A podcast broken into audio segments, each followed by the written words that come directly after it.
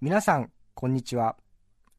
安住紳一郎日曜天国アシスタントディレクターの田中健志郎です。日天のラジオクラウド今日は481回目です。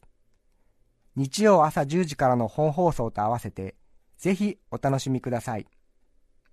さて来週のメッセージテーマは自分の中のルール。今日は2013年11月3日放送。3年前の皆さんの自分の中のルールをお聞きください。さて3連休中日。今日は自分の中のルール。我孫子市の恵子さん33歳女性の方からいただきました。ありがとうございます。ありがとうございます。私の中のルールですがそれはカレーライスを食べるときは必ずルーに余裕を持ちながら食べるという名付けて余裕ルールールです 気持ちわかりますよ。余裕ルールです。子供の時からカレーを食べる際ご飯が最後に余ってしまうと何か負けたという気持ちになり必ずルーの量には細心の注意を払いながらカレーライスを食べています。そうね確かにね。うんわ、かります。よ。逆にルーがね余っちゃうのもなんかねおかしいですもんね,、そして付き合う彼とカレーを食べるときはその彼が余裕ルール側の人間かどうか観察します。もしも最後にご飯を余らせてしまうような男なら、うん。ああこの人と結婚しても計画的な結婚生活は送れないだろうなと一人勝手にへこむのです。33歳女性の方。か面白いですね。ね大事なルールね。名前つけてるっていうところが、うん。もう一歩先行ってますよね。ね。余裕ルールール。余裕ルール。面白い。はい台東区の高高萌萌さん43歳女性の方ありがとうございます。ありがとうございます。私はピザやお寿司などデリバリーを頼んだ時に金額ぴったりで支払いをするのがポリシーです。届けに来てくれたお店の人があちょうどですね。あありがとうございます。と嬉しそうに言ってくれる確率は大層高く私の気持ちも興奮します。ちなみに稀に代金がちょうどない時は支払いを夫に押し付けることで私のポリシーを貫いております。完璧だわ合わない時は旦那さんに任せるとね 確かに必ず自分のルール貫けますもんね。佐野市の ミスターポジティブ16歳男性ありがとうござありいます。がとうございます。僕は自転車で塾に通っています。その帰り道街灯が少なく暗い道を通るときにおっぱいおっぱいと声に出してつぶやきます。これが僕のルールです。お化けは下ネタが苦手らしいという情報を小耳に挟んでから僕はずっとこうしています。おかげで暗い道でも怖くありません 魔法の言葉が僕に勇気を与えてくれています。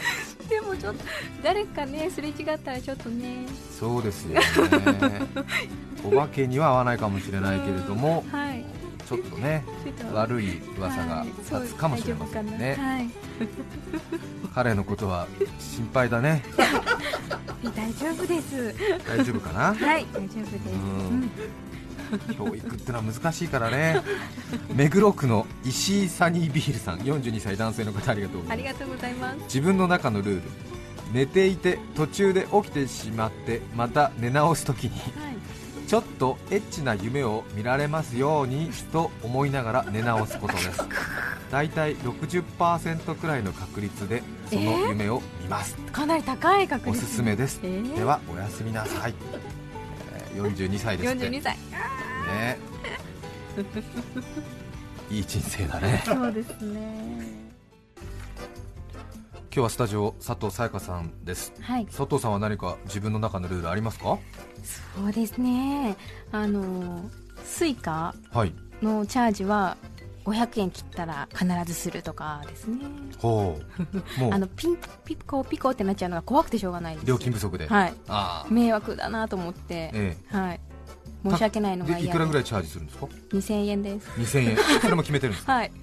なんで3000円5000円じゃなくて？なんか2000円はよく入ってることが多いです。3000円となるとちょっと足りないかな。5000円札しかなかったとか。ええええで5000円札使っちゃうとなくなっちゃうじゃないですかお金が。あお財布の中の現金が、はい、ですから、ええ。はい、2000円です。そうね。1000円だとちょっとねすぐまたなくなっちゃうので。そうですよね、うん。はい、確かに。あれ2000円ボタンは結構大事ですよね。大事です。はい。あれなんとなく感覚で1000円3000円5000円でいいような感じしますけど必ずええ2000円ありますからそうね、ですね。そこはなかなかねはい。マーケティング上手だなと思いますよね、2000円ボタン。はい船橋市の生虫さん36歳男性の方ありがとうございます。ありがとうございます。私はファミレスなどに行った時一緒に行った人とメニューが被らないようにしています、うん。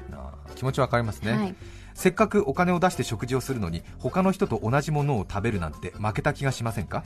ただこのやり方だと少人数で食事に行った時はいいのですが大勢で食事に行った時は次から次へと先に注文されてしまい私が注文する時には食べたいものが残っていないことがよくあります。その時は今まで食べてないものに挑戦するチャンスが舞い降りたんだと思い普段なら注文しないメニューを選びメニューの新規開拓をしています。へへええ。こだわってますね。こだわってますね。うん。確かにねわかります。あとレストランとか行って本当はあハンバーグが食べたくてこのレストランに来たのに、うん。メニューを見てで一緒に行った人間が他のものを頼んでる瞬間に、はい。なんか気持ちがこう気が動転して、全く違うものを頼んでしまうって時ありますよね。ありますあります。そしてそのレストランを出るときに、うん。ああハンバーグ食べたかったなみたいな。あれ何なんですかね？何なんでしょうね。あ本当私によくあるんですよね、うん。ハンバーグが食べたいからはい。あそこのレストラン連れてってっつって、うんうん。連れてってもらったのになぜか何するって言われて、えー、と和風そば御膳みたいな何 何を頼んでんのかなとか思う時あるんだけどもあれメニューとか見て値段とか見てこれはお得だなとか思うと、はいはい。そっちにグッと引っ張られるんだろうねそうですきっとね。魅力的なのありますもんね。もっと強い人間になりたいなって思うよね、やっぱりね。本当にそれはね思いますよ、はい。ええ。あとなんか塩ラーメンの美味しい店行っちゃったのに、なんかねえびっくりするようなガーリックチーズバターラーメンみたいな感じだってもうなんか あれ？おかしいなっつっ揺らいてちゃうさっぱりした塩ラーメン食べに来たはずなのになんでこれにしたんだろうみたいな。押し通せないね。よくないですね。たくさんのメッセージありがとうございました。今日は以前に放送した自分の中のルールをお聞きいただきました。安住紳一郎の日曜天国。立てば芍薬座ればボタン歩く姿はユリ・ゲラー。お聞きの放送は 954905TBS ラジオです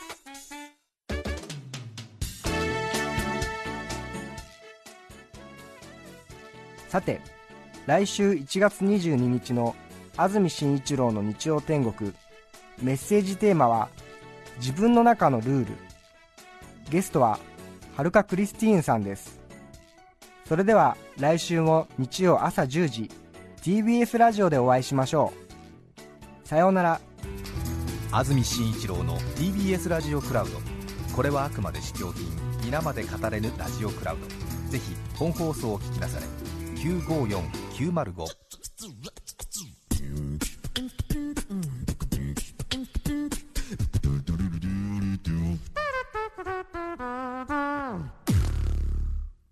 ねえねえ、モトブルって知ってる？